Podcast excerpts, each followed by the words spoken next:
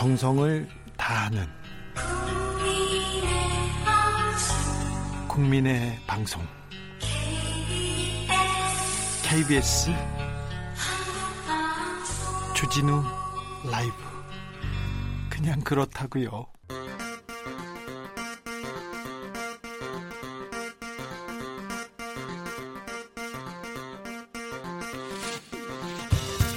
주진우 라이브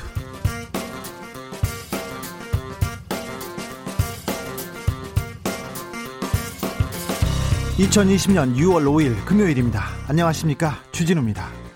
하늘이 두 쪽 나도 오늘 본회의를 열겠다. 그래서 21대 첫 본회의가 열리긴 했습니다.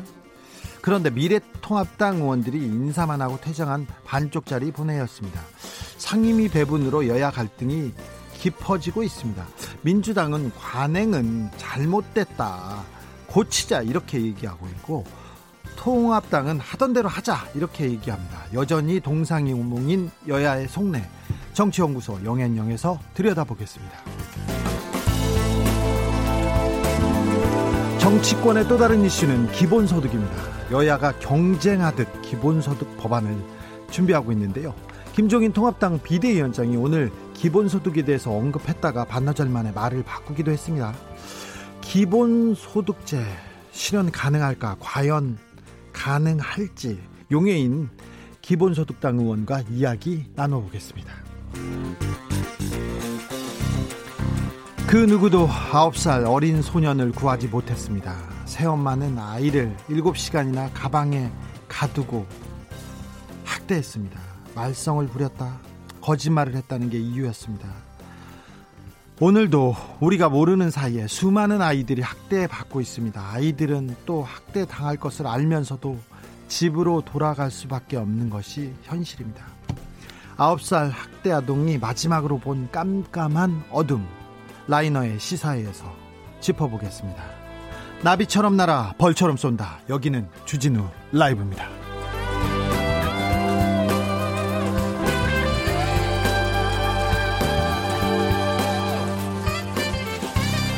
오늘도 자중차에 겸손하고 진정성 있게 여러분과 함께 하겠습니다.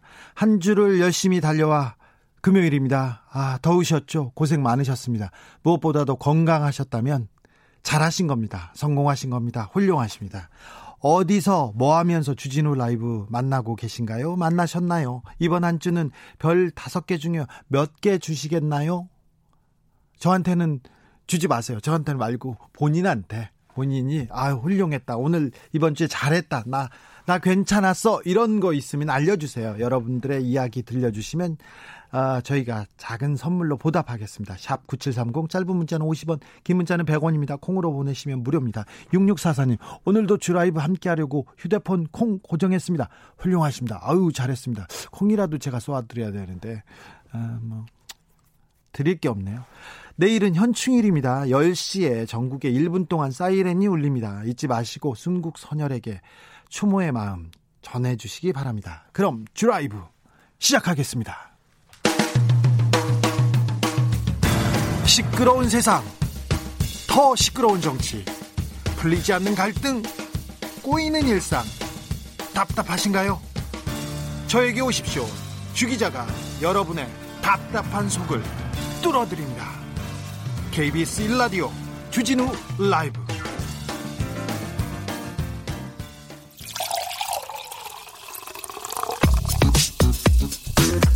진짜 중요한 뉴스만 쭉 뽑아냈습니다. 줄 라이브가 뽑은 오늘의 뉴스 주스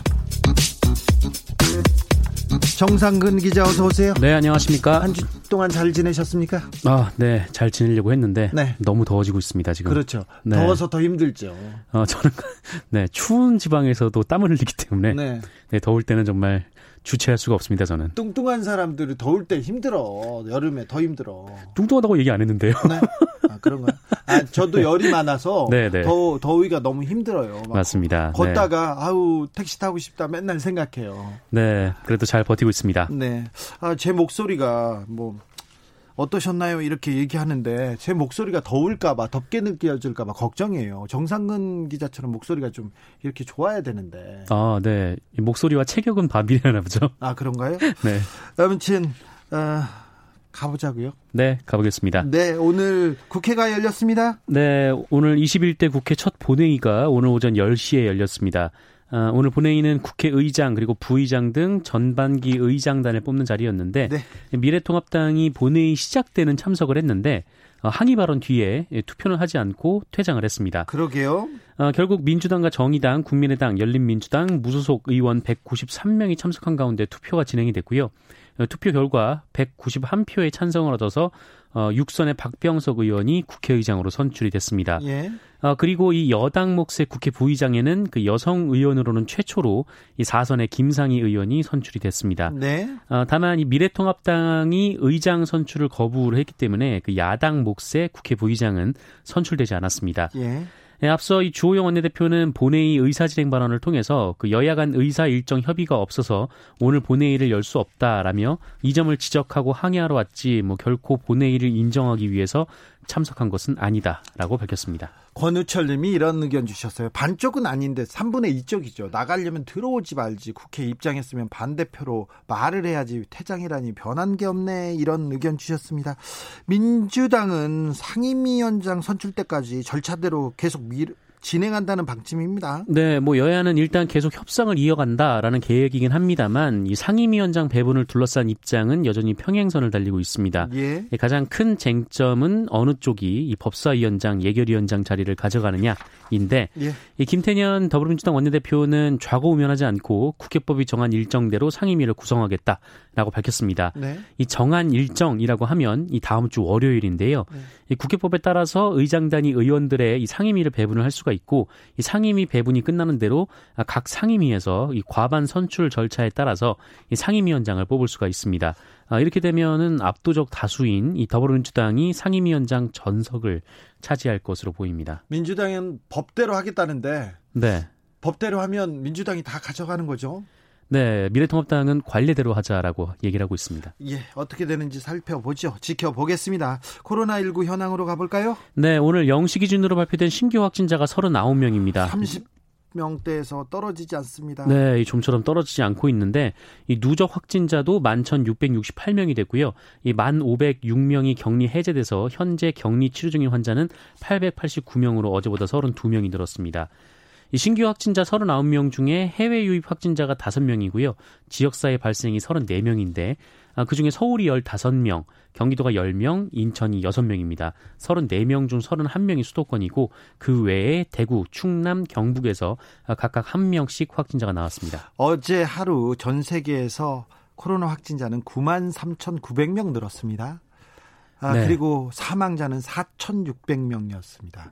4,600명이 하루에 코로나 때문에 숨지고 있습니다. 코로나가 하, 찾아들 기세가 찾아들 기미가 없어요. 그러니까 조심하셔야 됩니다. 조심하셔야 됩니다. 저 우리나라도 30명대, 40명대에서 계속 이렇게 음, 어, 확진자가 나오고 있는 걸 보면 코로나가 지금 물러날 기미를 보이지 않습니다. 그러니까 조심하셔야 됩니다. 이번 주말도. 네, 네, 네 그렇습니다. 어, 우리나라 코로나 현황 중에서 이게 좀 걱정됐어요. 할머니 할아버지들 그런데 좀 우려하던 게 터졌어요. 다단계로 추정되는 한 관악구 업체에서 네. 할머니 할아버지를 상대로 한 다단계였잖아요. 네, 여기서 맞습니다. 무더기로 확진자가 나오고 있습니다. 네, 서울 관악구에 소재한 한 건강용품 판매 업체인데 여기서만 29명의 확진자가 발생을 했습니다. 네. 어제만 해도 10명 남짓이었는데 어, 오늘 발표된 바에 따르면 19명이 더 추가가 됐습니다. 아이고. 예, 안타까운 점은 여기서 확진 판정을 받은 환자들 중에 말씀하신 대로 고령자가 많다라는 건데 네. 어, 대부분의 환자들이 60대, 70대이고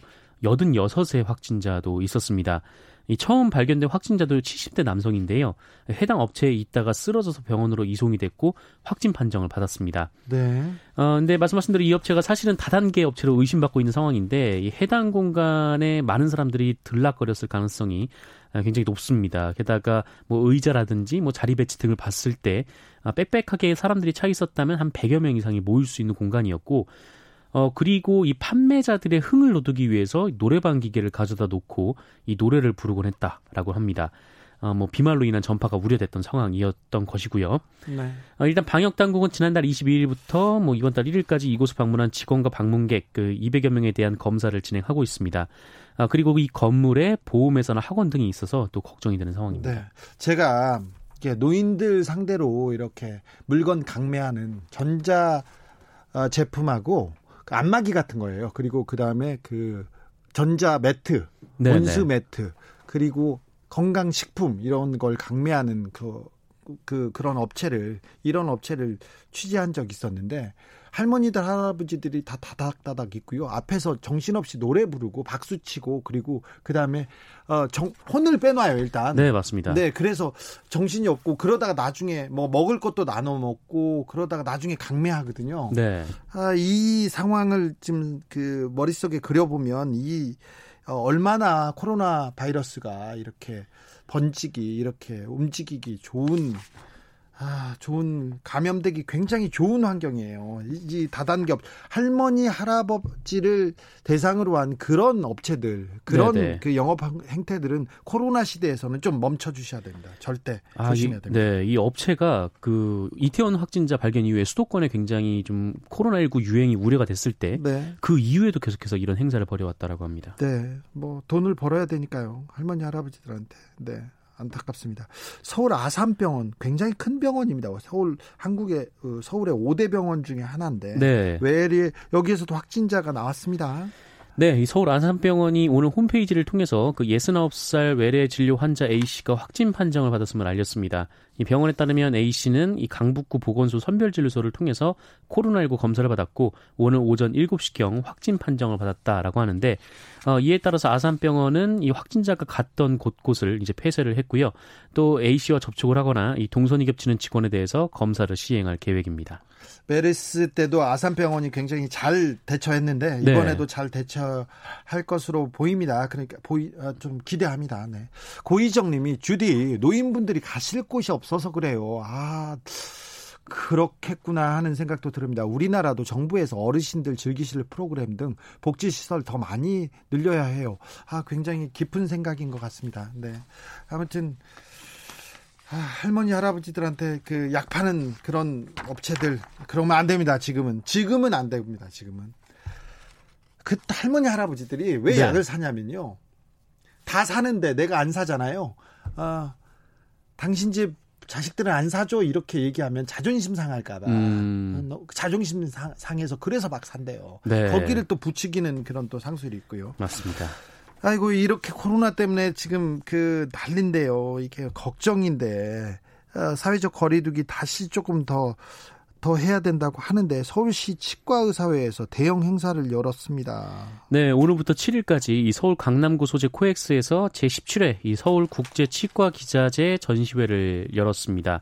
아, 지난해 이 행사에 상당히 많은 사람들이 모였고 올해도 한 7천여 명이 넘는 이 치과 의사들이 참여 의사를 밝힌 것으로 전해지고 있는데 어, 그런데 이와 관련해서는 지금 치과 의사협회도 반발을 하고 있는 상황입니다. 서울시 치과 의사회가 열었는데 네네. 치과 의사협회에서는 반발한다고요? 네, 의사협회장이 어제 긴급 담화를 가졌는데 이 수천 명이 밀집하는 이 행사 강행 소식이 알려지면서 이 시국에 또 제네시스를 경품으로 내걸며 이런 자극적인 제목으로 도배가 됐고 또 수천 개의 비난 댓글이 달렸다라면서 이 치과 의사들이 국가적 재난도 아랑곳하지 않는 의료인 자격 없는 집단으로 난도질당하고 있다라고 안타까운 심경을 전했습니다. 네, 한편 서울시도 이 서울시 치과의사회가 행사를 강행했다가 이 코로나19 환자가 발생을 하면 모든 책임을 묻겠다라는 방침을 정했습니다. 어, 치료 및 방역 등에 드는 비용에 대해서 구상권을 청구하겠다라는 입장입니다. 네. 질병관리본부의 질병관리청 승격 논란이 되고 있습니다. 어제 저희도 이재갑 교수하고 이 문제 짚었는데요. 네네. 오늘 문재인 대통령이 재검토 지시했습니다. 네, 문재인 대통령은 오늘 이 질병관리본부 소속의 연구기관을 보건복지부 산하로 이관하는 이 조직 개편안의 전면 재검토를 지시했습니다. 정부가 질병관리본부를 질병관리청으로 승격을 하면서 이 산하의 국립보건연구원을 어, 국립감염병연구소 이렇게 확대 개편을 해서 이 복지부 소속으로 바꾸는 개편안을 마련하자 이 질병관리본부가 이 복지부의 연구 기능을 빼앗기는 무늬만 승격을 이루어졌다 이렇게 비판이 나왔었는데 예. 이 복지부는 뭐 감염병뿐 아니라 보건의료 전반에 대한 연구 때문에 개편을 한 거다라고 설명을 했지만 이 문재인 대통령이 재검토를 지시한 만큼 어, 사실상 백지화가 될 전망입니다. 네, 복지부에서 여러 얘기를 했으나 대통령이 대통령이 바로 이거는 문제가 있는 것 같다면서 결단을 내렸습니다. 네. 어, 시대가 달라졌다는 생각도 하고요. 어, 이 대통령의 지, 달라진 지도력이라고 생각하고 있, 생각이 듭니다. 네, 이 음, 질병관리본부가 청으로 승격이 되는데 예산은 한 1,500억 정도가 주는 네, 이상한 현상이 발생을 했었습니다. 네, 바로 대통령 한마디에 또 이렇게 또 바로 잡는 그러네요. 시대가 좀 달라졌습니다. 아, 오늘 대통령 관련된 기사가 하나 더 있는데 문재인 네. 대통령 사저 얘기가 나왔습니다. 어, 보통 한 정권 중반 넘어가면 사저 얘기가 나옵니다. 얘기가 나옵니다. 네, 네. 사저는 좀 압니다. 그렇죠. 네. 어, 특히 이제 이 경호처 건물을 좀 세워야 되기 때문에 네. 한 1, 2년 전부터 나오기 마련인데 네. 어, 오늘 조선일보 보도에 오늘 아침에 이런 보도가 실렸습니다. 조선일보에서 먼저 나왔습니다. 네, 제목이 이 문 대통령 14억 7천만 원 들여서 양산의 사저 부지 매입입니다. 네. 어, 이렇게 보면은 세금을 14억 들여가지고 사저 부지를 산 것처럼 보이지만 이 조선일보 뭐 보도 내용에서도 나왔듯이 사실은 문재인 대통령 거처는 문재인 대통령이 돈을 내서 샀습니다. 네. 어, 그리고 경호 부지를 네, 청와대 경호처가 매입을 했습니다. 이번에는 아방궁 그런 얘기는 없습니까? 네, 뭐 그런 얘기는 아직 없습니다. 아무튼 문재인 대통령 사저는 문재인 대통령 사비로 샀고 네네. 경호 부지를 경호처에서 샀다는 거죠. 네, 그 원래 문재인 대통령의 사저가 그 양산시 매곡동에 있는데 네. 어, 알려진 바에 따르면 이 문재인 대통령은 이 매곡동 집에서 그냥 거주를 하려고 했다라고 합니다. 네. 어, 그런데 이 경호처에서 반대를 했는데 이 경호를 하기가 상당히 불편하고 좀 어렵다는데 이유가 있었습니다. 제가 그 집에 한번 가봤는데요. 네. 외길이에요. 외길에 꼬불꼬불 위로 올라갑니다. 차가 한 대 오면은 이렇게 지나갈 수가 없어요. 네. 거기다가 그 계곡에 이렇게 닫혀 있어서 아, 이거는 은둔하는 집이지 이렇게 사람을 만나거나 이렇게 어, 그리고 산에서 누가 다 내려오면 알지도 못해요. 네. 그래서 거기는 아, 경호처가 왜 그렇게 판단했나 생각은 듭니다. 네. 그래서 이 문재인 대통령이 뭐 경호처가 이런 결정을 내렸으니까 네. 옮기기로 결정을 했고 어, 부득이하게 이전을 하더라도 기존 매곡동 자택보다는 크지 않게 해달라 이렇게 특별 지시를 내렸다고 합니다. 예, 예. 예전에는 그 어, 제가 이명박 대통령 사저 이렇게 내곡동 네, 내곡동 네, 네. 사절을 찾아가지고 보도했었는데 그때는 청와대에서 청와대 돈으로 그 어, 이명박 대통령 아들한테 아들한테 싸게 사줬죠. 음, 싸게 네네. 사줬죠. 근데 제가 이명박 대통령 사절을 어떻게 찾게 됐냐면요. 이명박 그 내곡동 주변에 그린벨트 땅을 이명박 대통령 주변 사람들이 마구 사는 거예요. 그린벨트고 그 뒤에 예비군 훈련장이 있습니다. 사격장이. 네네. 그래서 거기를 사면 뭐 어, 안될 텐데 했는데 나중에는 이명박 대통령이 사절을 사고 아마 그 뒤가 움직이면 네 이렇게 개발이 되면 음. 막대한 수익을 얻지 않을까 그런 생각도 했, 했었습니다. 네. 그냥 그렇다고요. 이인용 삼성전자 사장이 준 어, 삼성준법 감시위원직을 사임했습니다. 네, 그 이재용 부회장에 대한 구속영장이 어제 청구되면서 삼성의 이목이 쏠리고 있었는데 이 와중에 그 이인용 삼성전자 사장이 삼성 준법 감시위원직을 사임해서 그 배경에 주목이 되고 있습니다. 삼성 준법관리위원회 감시위원회는 아시다시피 파기환송심을 맡은 정준영 부장판사가 권고해서 만들어진 조직인데 그렇죠. 어, 이인용 사장은 여기에 포함된 유일한 삼성 사측 인사였습니다.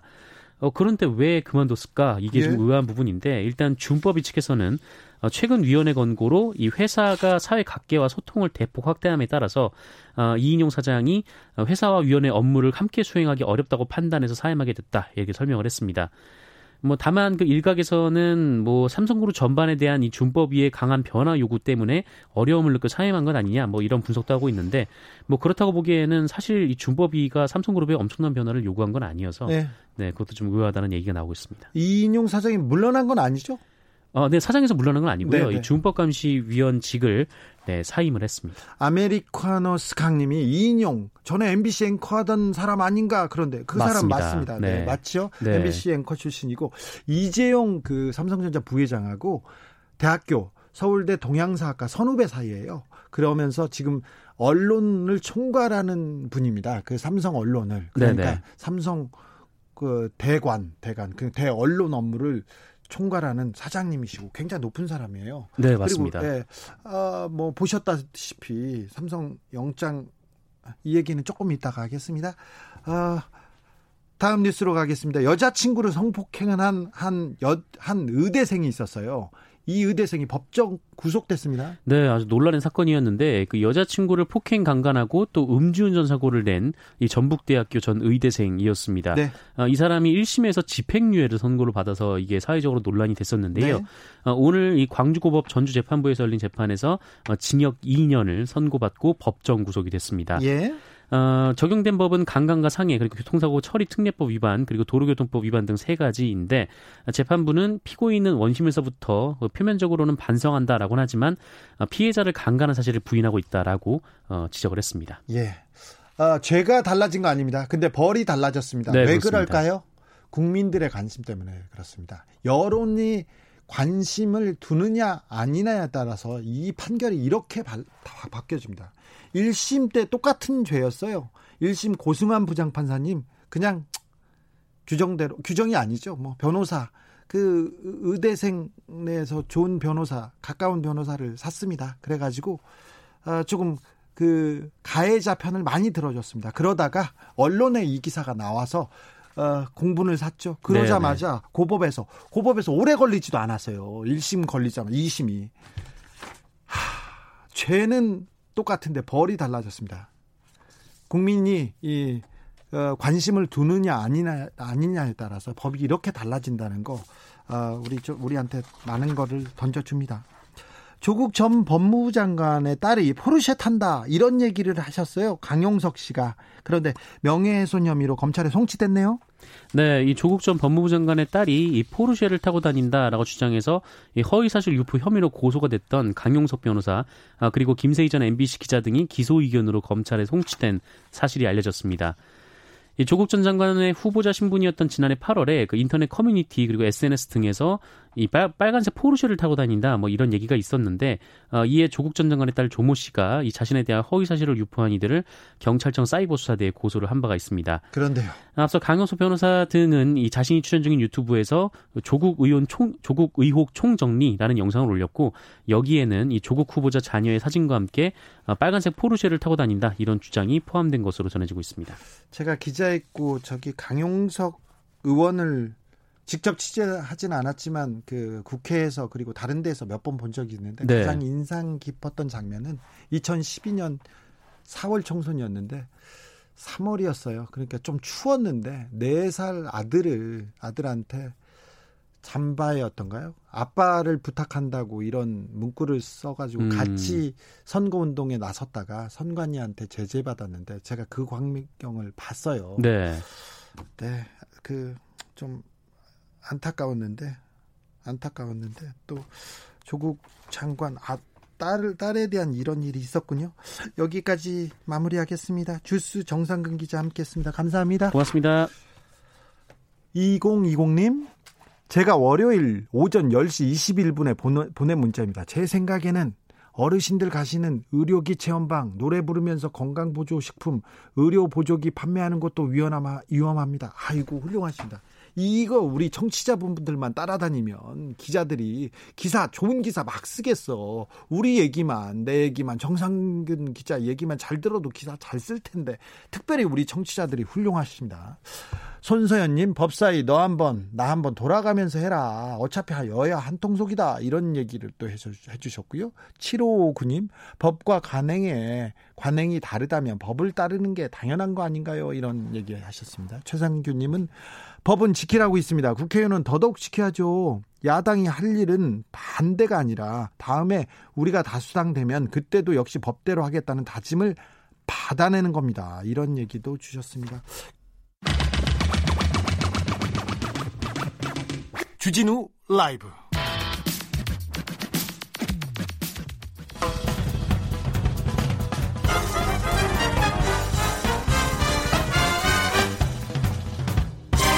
훅 인터뷰 모두를 위한 모두를 향한 모두의 궁금증 훅 들어갑니다. 훅 인터뷰.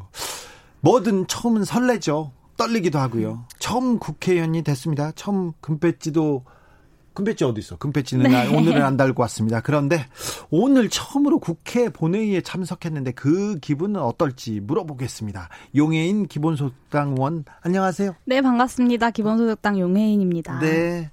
오늘 국회에 가셨어요? 네, 오늘 오전에 본회의가 열렸습니다. 본회의장에서 첫 회의였죠? 네, 맞습니다. 어떠셨어요? 생각보다 긴장을 많이 했어요. 네. 혹시나 처음 해본 일이니까 네. 그 전에 이런저런 설명을 듣긴 했지만 혹시 실수하면 어떡하나 네. 좀 긴장을 좀 했었습니다. 그런데요. 아 근데 어 뭐 큰 문제 없이 네 자, 다행스럽게도 국회의장과 부의장을 선출하고 잘 마무리했습니다. 국, 어, 국회에 등원한다. 이건 무슨 기분인지 일반인들은 모르니까. 네. 학교 처음 가는 날 그 입학식 때 그런 기분인가요? 입학식을 마지막으로 해본 지 한 10년 정도 돼가지고요. 아, 그래요? 어, 근데 좀 그런 기분인 것 같았어요. 그러니까 아, 모르는 공간에 새롭게 들어간다는 것이 좀 긴장되기도 하고 설레기도 하고 그러더라고요. 예. 의원이 되고 가장 달라진 점이 뭔가요? 어, 일상이 아주 크게 달라지진 않았고요. 근데 언론에서 연락을 많이 주시는 것 정도가 좀 많은 차이인 것 같고요. 많이 달라지지 않았어요? 아 일이 일, 많이 늘어났죠. 일이 네. 많고 일을 같이 해주거나 덜어주는 보좌관들이 생겼고, 네. 그리고 뭐 운전 기사도 생겼고. 네, 근데 저희 이제 기본소득당에서 네. 기본소득 실현을 위해서 당을 만들어 보자라고 했던 동료들과 같이 일을 하고 있어서 네. 어, 아주 새롭다라기보다는 저희가 하는 일을 이제 국회 안에서 어떻게 실현시킬 건지를 좀 더 고민하는 차원에서 차이가 좀 있는 것 같습니다. 알겠습니다. 어, 의원 되고 나서 네. 받은 게뭐 받은 그 국회나 국가로부터 받은 게 뭐뭐 뭐 있어요? 음, 기념품들을 등록할 때, 네. 의원 네. 등록할 때 기념품들을 몇 가지 주셨어요. 배지 같은 거? 네, 그 배지랑 뭐 가방, 뭐 이런 걸 주셨어요. 가방도 줘요? 네. 그리고 다른 건 안 주나요? 다른 거요. 네. 의원실 사무실을 줬고요. 사무실 사무실을 줬고요. 네, 그리고 이제 보좌관 직원들이 생겼죠. 아직은 돈은 안 줬어요? 네, 아직은 수당 같은 건 안 줬어요? 네, 아직은 없습니다. 어, 수당이나 봉급 받으면 네. 어떻게 어떻게 받았다. 네. 아, 기본소득으로 어떻게 받았다. 기본소득은 네. 아니지만 그것도 알려주세요. 네, 알겠습니다. 네, 아, 재밌겠다. 네. 월급 명세표가 나오면 나오시는 거예요? 네, 알겠습니다. 아, 불러주세요. 약속하셨습니다. 네. 어, 유튜브 채널에서 소통을 원래 많이 하셨어요. 네. 그렇죠? 그리고 노력하고 거, 있었어요. 예, 거리에서 음. 집회할 때나 아니면 어, 어떤 그 어떤 단체를 도울 때나 어떤 활동을 할 때나 보통 많이 하셨어요. 근데 어, 국회의원 되자마자 금배지 unboxing 라이브 했잖아요. 네. 그 unboxing이라고 요새 이렇게 공개하는 거를 이렇게 찍어서 올리는 게 유행입니다. 근데 그 unboxing 그 영상이 올라오자마자 엄청난 약간 비난받으셨어요. 네. 왜 그렇죠? 아, 이제 긍정적으로 봐주시는 분들도 계셨고, 네. 부정적으로 봐주시는 분들도 계셨는데요. 좀 양쪽의 의견을 제가 많이 읽었어요. 댓글이나 이런 것들을 많이 읽었고, 어, 좀 표현이 투박하다. 좀 그런 면에서 신중하지 못했다라는 점에 대해서 앞으로 좀 개선해야겠다라고 생각은 하고 있는데요. 어, 당시에 고민을 좀 정해, 전해드리면 음. 국회의원이 굉장히 특별한 사람처럼 느껴지잖아요. 그리고 저도 그게 되게 답답했는데 이 국회의원들이 국민의 대표인데 도대체 뭘 하고 사는지를 몰라요. 국민들이. 모르죠. 저도 몰라. 몰랐거든요. 그렇죠. 그래서 좀 이런 부분들을 어, 잘 설명드리고 정보를 전달하고 이런 측면에서 기, 그 국회의원들의 굉장히 불필요한 건의들을 좀 없애려는 컨텐츠들을 만들고 싶었습니다. 네, 음. 어, 네. 좋은 생각인 것 네. 같아요. 네. 더 많이 알려주세요. 네, 앞으로도 열심히 노력하겠습니다. 네. 어, 그리고 계속해서 뭐 유튜브 채널에서 지금 용해인 의원의 활동을 이렇게 보여주고 있나요? 아, 지금 준비하고 있는 중이고요. 네. 앞으로 이제 유튜브랑 SNS 통해서 의정 활동에 대해서 좀 더 빠르게 많은 부분을 설명드리고 의견 받을 수 있도록 할 생각입니다. 네.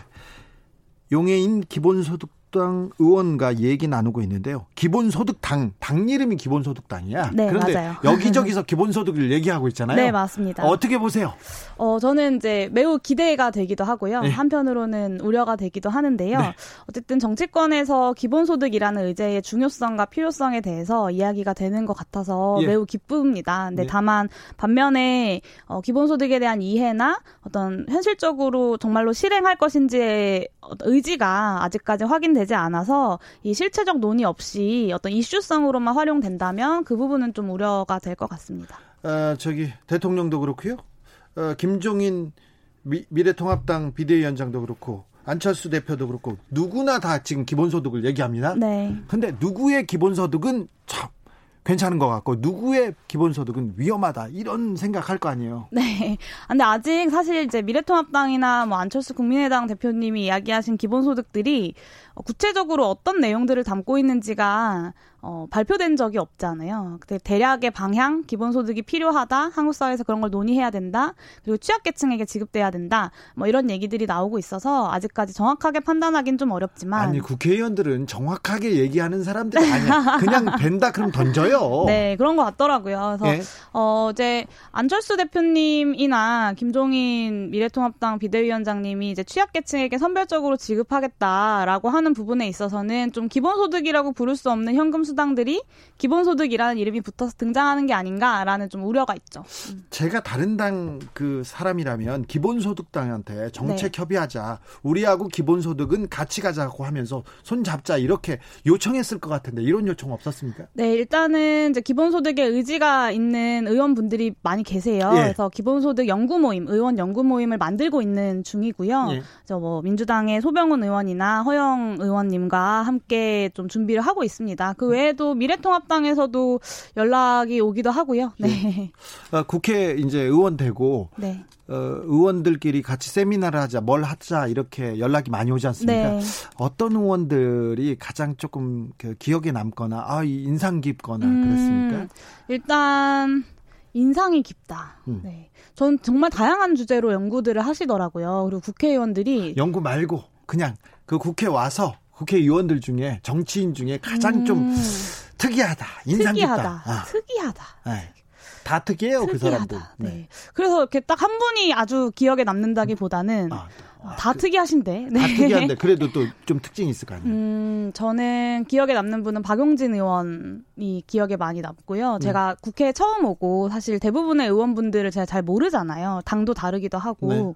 근데 되게 좀 친근하게 어, 저희가 모르는 부분들 많이 알려주시려고 하기도 하고 이런 네. 부분이 처음 뵙, 뵀는데 좀 그런 부분이 되게 인상 깊었어요. 그리고요? 그리고 어, 대화를 나눠보진 못했지만 어, 주호영 원내대표를 초선 의원 연찬회에서 처음 만났었는데 네. 그분도 조금 신기했고요. 그리고 네. 이제 박병석 의장님 같은 경우 초선 의원분들이랑 한 번 따로 뵌 적이 있어요. 네. 근데 어, 저한테 횡단보도 건널 때도 마음가짐을 조심해야 된다. 네. 그래서 이렇게 그 배지를 달거나 하는 게 그런 의미에서 중요하다 이런 말씀을 해주기도 하셨고 조금 이런 말 좀 이렇게 신뢰될 수는 있지만 조금 귀여우세요. 네. 아, 박병석 의장님이요? 네. 근데 용인 의원님 정치인 다 됐네. 왜요? 어, 이분이 특이, 어떤 분 특이하세요? 예, 그, 얘기해 주세요. 그랬더니 여야, 그 다음에 아. 국회의장은 이렇게 딱 이렇게. 아, 근데 제가 만나본 분들이 많이 없어가지고 아직. 아, 그래요? 네. 음, 그렇구나.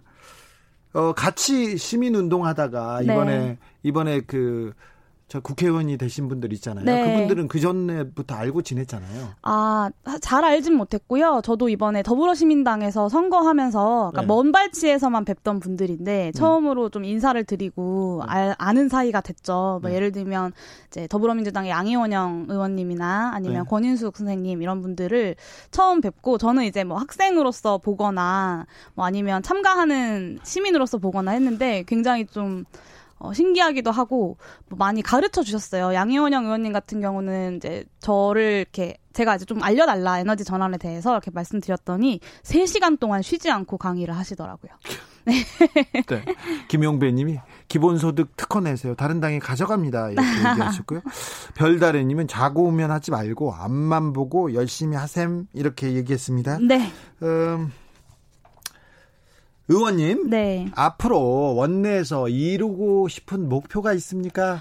어, 하고 싶은 게 너무 많아서 하고 싶은 것에 우선순위를 정하는 것도 참 어려운 일이더라고요. 근데 21대 국회에서 한 가지를 뽑자면 기본소득을 실제로 도입하는 것이 저의 가장 큰 4년 의정활동의 목표 고요. 네. 네. 지금 많은 정당들에서 기본소득에 관심을 가지는 것이 어, 실제로 기본소득을 실현하는 아주 실체적인 논의들을 진행할 할 수 있겠다라는 생각이 들어서 매우 그런 면에서 고무적이라고 생각합니다. 알겠습니다. 21대 국회의원 중에 최연소인가요?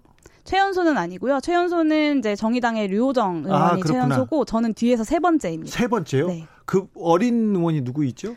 어, 류호정 의원이랑 전용기 의원 더불어민주당. 아, 그렇구나. 그리고는 세 번째네요. 네, 제가 세 번째입니다. 네. 네. 젊은이가 폐기로 네. 그다음에 어, 그 큰 꿈을 꿈을 가지고 마구 맹렬하게 달려가세요. 네, 열심히 하고 싶습니다. 네. 그리고 이제 기본소득은 아니고 월급 타면 한 번 더 나오세요. 네, 알겠습니다. 제가 돈을 뺏지는 않습니다. 네. 네 그러면 어, 어떻게 어떻게 어, 지냈고 어떻게 활동하겠다 이런 얘기 더 들을게요. 네. 어, 네. 지금 열심히 하고 있는데 더 열심히 해 주십시오. 네, 더 열심히 하겠습니다. 지켜봐 주세요. 훅 인터뷰 지금까지 용해인 기본소득당 의원이었습니다. 감사합니다. 네, 감사합니다.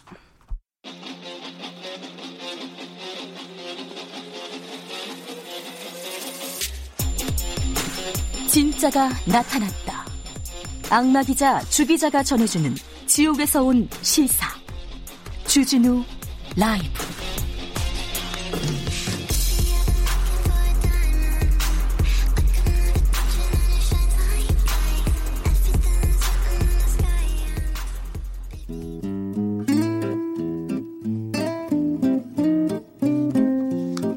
현실의 불이 꺼지고 영화의 막이 오릅니다.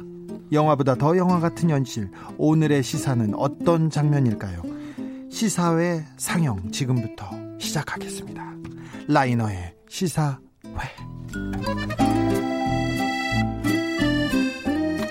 영화로 사회 들여다보기 라이너의 시사회 영화 전문 리뷰 유튜버 라이너 어서 오세요. 네, 안녕하세요. 어떻게 보내셨어요, 한 주? 아, 한 주 또 바쁘게 또 여러 가지 일들이 많아서 잘 보냈습니다. 알겠어. 여러 가지 일 그런 거 말고 자, 영화 유튜브면 하루에 영화를 몇 편씩 보세요?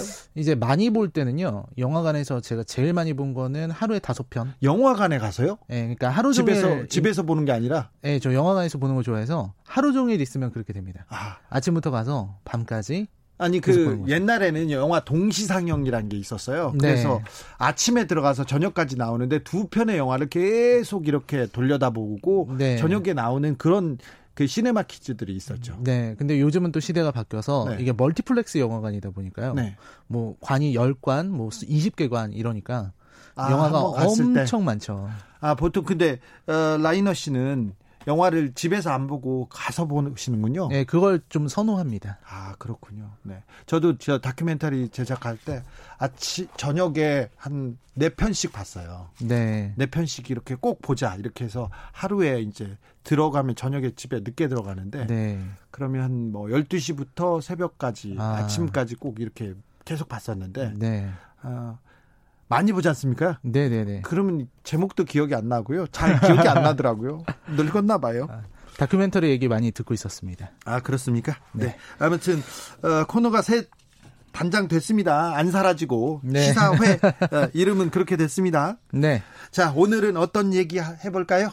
아 사실 그 며칠 전 이틀 전이죠. 4일에 그 의붓 어머니에 의한 이제 아동 살인 사건이 벌어졌습니다. 예.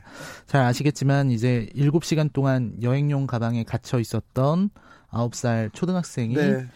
사망하는 사건이 발생을 했죠. 얼마나 진짜 고통, 고통스러웠을까. 저 어머니가 그 여행용 가방에 네. 갇혀 있었다면 어떤 생각을 했을까? 막 아우, 네, 고통스러웠어요 이런 기사는. 네, 뭐 또 용변을 안에서 봤다고 더 네. 작은 여행용 가방으로 옮기고 네. 이런 사건이 있었는데요.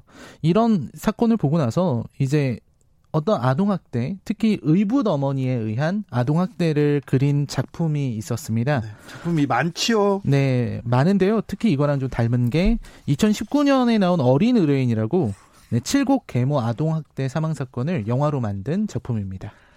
칠곡 계모 아동 아동 학대 사건요. 우리나라 네. 작품이네 또. 네, 어린 의뢰인이라는 한국 작품이에요. 아, 네. 들어갈 때부터 지금 벌써부터 지금 어우, 긴장이. 예.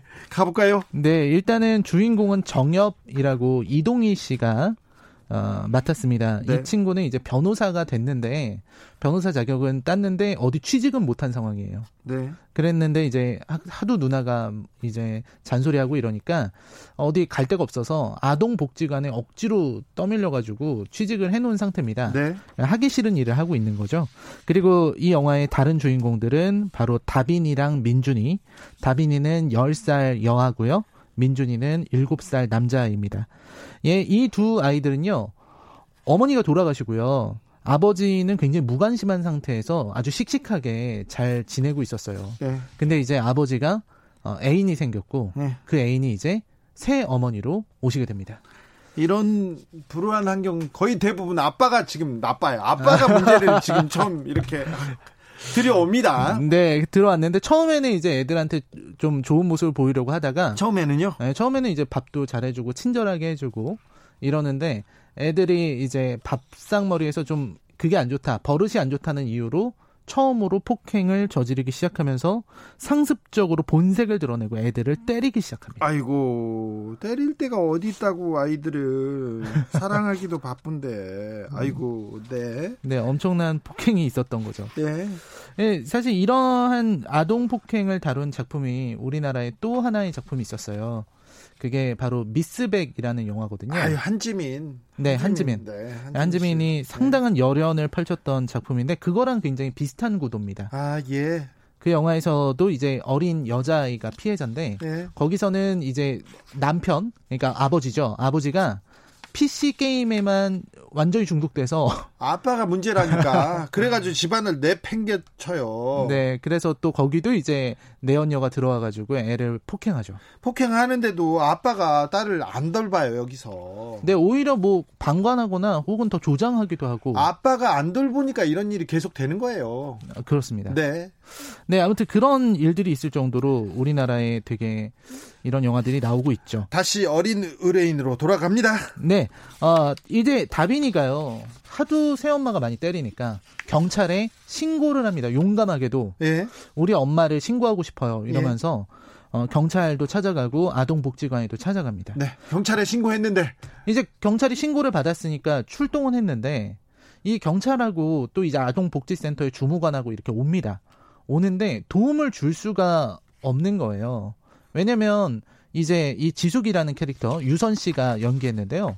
이 의붓 어머니는 바깥에서는 좋은 엄마 코스프레를 엄청 했습니다. 네. 그러, 그러다 보니까 이제 경찰들 앞에서는 태도 바꾸고, 아이고, 제가 애를, 어, 잘 가르치려다가 좀 실수한 것 같네요. 이렇게 얘기하니까 경찰이 뭐라고 할 수가 없는 거예요. 아니, 우리나라 경찰이 또 문제예요.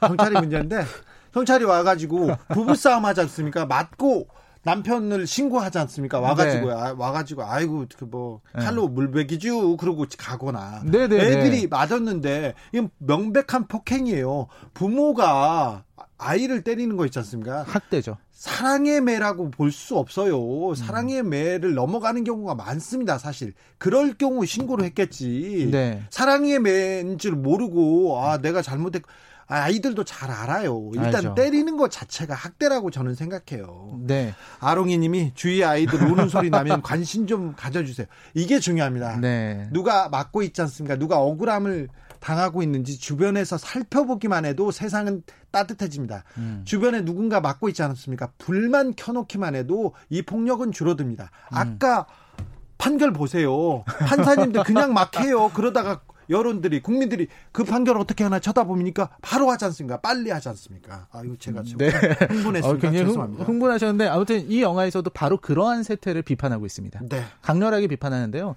이제 경찰이 그렇게 얘기하는 거죠. 자기 후배 경찰이 어 이거 잘못된 거 아니에요? 네. 물어봐도 야 집안일인데 그렇지. 알아서 하결하게 해. 야 자기 자식 일인데. 네. 그리고 또 공무원들은 이런 복잡한 일에 연결되고 싶지 않으니까 네. 좋게 좋게 끝내는 겁니다. 그런 네. 식으로 애들이 방치가 되는 거예요. 네.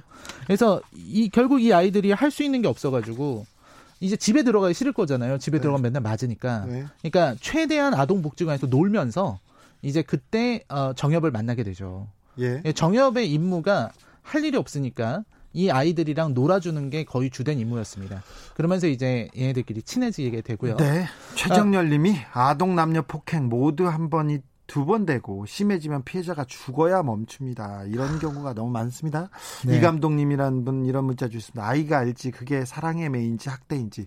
저는 음. 부모가 아이를 때리는 것도 어, 이거는 학대라고 생각하고요. 음. 세상에 사랑의 매는 없다고 생각하는 사람입니다. 그건 제 생각입니다. 어, 다른 동의합니다. 부모, 다른 부모님들은 다르게 생각할 수도 있습니다만 저는 그렇게 생각합니다. 저는 어렸을 때도 아버지가 저 때리는 음. 거 사랑의 매 아니잖아요 하고 대들다가 더 많이 맞았습니다. 우리 아버지가 지금 듣고 계시는데 아버지 제가 그렇게 생각했다고요. 제 생각이라고요. 1928님, 아 저는 이런 류의 영화를 마음이 아파서 보기가 너무 힘들어요. 가방에 갇혀 죽은 음. 어린 영혼을 생각하면 제가 다 숨이 막 막힙니다. 저도 그래요. 저는 음. 고통스러워서 이런 건 잘 안 보고 싶어요. 네. 그런데 아무튼 정엽이 아이들과 관계를 맺기 시작합니다. 네, 근데 이제 정엽이는 이제 서울에서 로펌에서 연락이 옵니다. 여기서 일할 생각 없냐고. 예. 그래서 이제 애들과의 관계를 정리하고 떠나게 돼요. 네. 나름대로 정리한다고 맨날 햄버거 사줬거든요. 네. 그러니까 5만 원 주면서 아저씨 없어도 이걸로 맛있는 거 사 먹어 이러면서 나름 정리하고 간 거죠. 네. 갔는데 이 엄마의 폭행은 점차 계속해서 강해지고 있었습니다. 어느 정도냐면요. 그냥 때리는 정도가 아니고 뭐 누가 잘못했다 그러면 다빈이 보고 동생을 때리라고 시켜요. 아이고. 그러니까 다빈이가 정말 우물쭈물하다가 동생 뺨을 때립니다. 그리고는 너무 마음이 아프니까 누나가 미안해 그러면서 끌어안아서 막 울어요. 예. 그럼 둘을 또 때리는 거죠. 아휴. 이런 식의 학대가 계속되고 있었는데 이 아이들이 마음을 의존할 곳이 없으니까 아저씨가 준 5만 원을 이렇게 꺼내면서 둘이 놀면서 아저씨 오, 오면은 우리 뭐 맛있는 거 먹을까 이러고 있었어요. 근데 지숙이 딱 들어오면서 5만 원을 본 거죠. 그래서 너 그 돈 어디서 났어? 이렇게 된 겁니다. 말도 못하고 또 맞겠네. 엄마 돈 훔쳤지. 그러니까 아니에요. 복지관 아저씨가 돈을 줬어요. 허, 이제 거짓말을 하네. 그러면서 폭행을 저질렀습니다. 그리고 다음 날 뉴스가 나와요. 뉴스가 나오고서 정엽이 그걸 보고 깜짝 놀랍니다. 어떤 뉴스냐면요. 어. 다빈이가 즉 이 나이 어린 10살 소녀가 7살 남동생을 때려서 죽였다는 뉴스 같은 거예요. 야, 이거. 그래서 정엽이는 너무나 흥분하게 됩니다. 왜냐면 애들을 아는데 음. 다빈이가 민준이를 때릴 애가 아니거든요. 이건 문제가 있다라고 해서 호소를 하고 경찰에도 알아보고 이러는데 문제는 다빈이가 자백을 했다는 거예요. 어떻게요? 이제 협박을 하도 당하고 엄마랑 아빠가 너 그러지 않으면 우리 큰일 나 막 이런 식으로 가르치니까 내 제가 민준이를 때렸어요라고 자백을 한 겁니다. 아. 그래서 이게 재판에 넘어가게 된 거죠. 아, 지금 내가 진짜 아니 왜 거의 왜 이 영화를 들고 오셨어요? 알겠는데 자 알겠는데 이 영화가 실화를 바탕으로 만들어졌습니다. 칠곡에서 있었던 사건인데요. 네. 아이들이 12살, 9살짜리 아이들이 네. 있었는데 거의 비슷하게 만들어졌죠. 네, 자매예요. 여기서는 자매고 실제로는 자매입니다. 어, 배를 때려서 죽였다. 특히 인형 두고 동생이 인형 가져가니까 그게 미워서 애를 때려 죽였다라고 계모가 얘기를 했습니다. 이 가해자 임 씨라고 계모인데 상습적으로 매질하고 뭐 밥 안 먹는다고 굶기고 이런 것들은 애교 수준이고요. 실제는 영화보다 더 했습니다. 그러니까 그 집에서 애들이 생리 현상을 해결하면 배설물이 묻은 휴지를 먹였대요. 아이고 참. 그리고 물고문하고요. 아, 네. 이런 학대를 454일 동안 상습적으로 알겠습니다. 네. 했었답니다. 8516님이 가슴 아프니까 그만하세요. 그래서 우린 청취자 뜻대로 그만하겠습니다. 알겠습니다. 아, 주변을 좀 둘러보십시오. 그래서 아이들이 그리고 약한 사람들이 여성들이 누가 조금 어디서 학대를 당하고는 있지 않은지 폭행을 당하고 있지 않은지 음. 힘 있다고 막 때리는 거 있지 않습니까? 이거 네.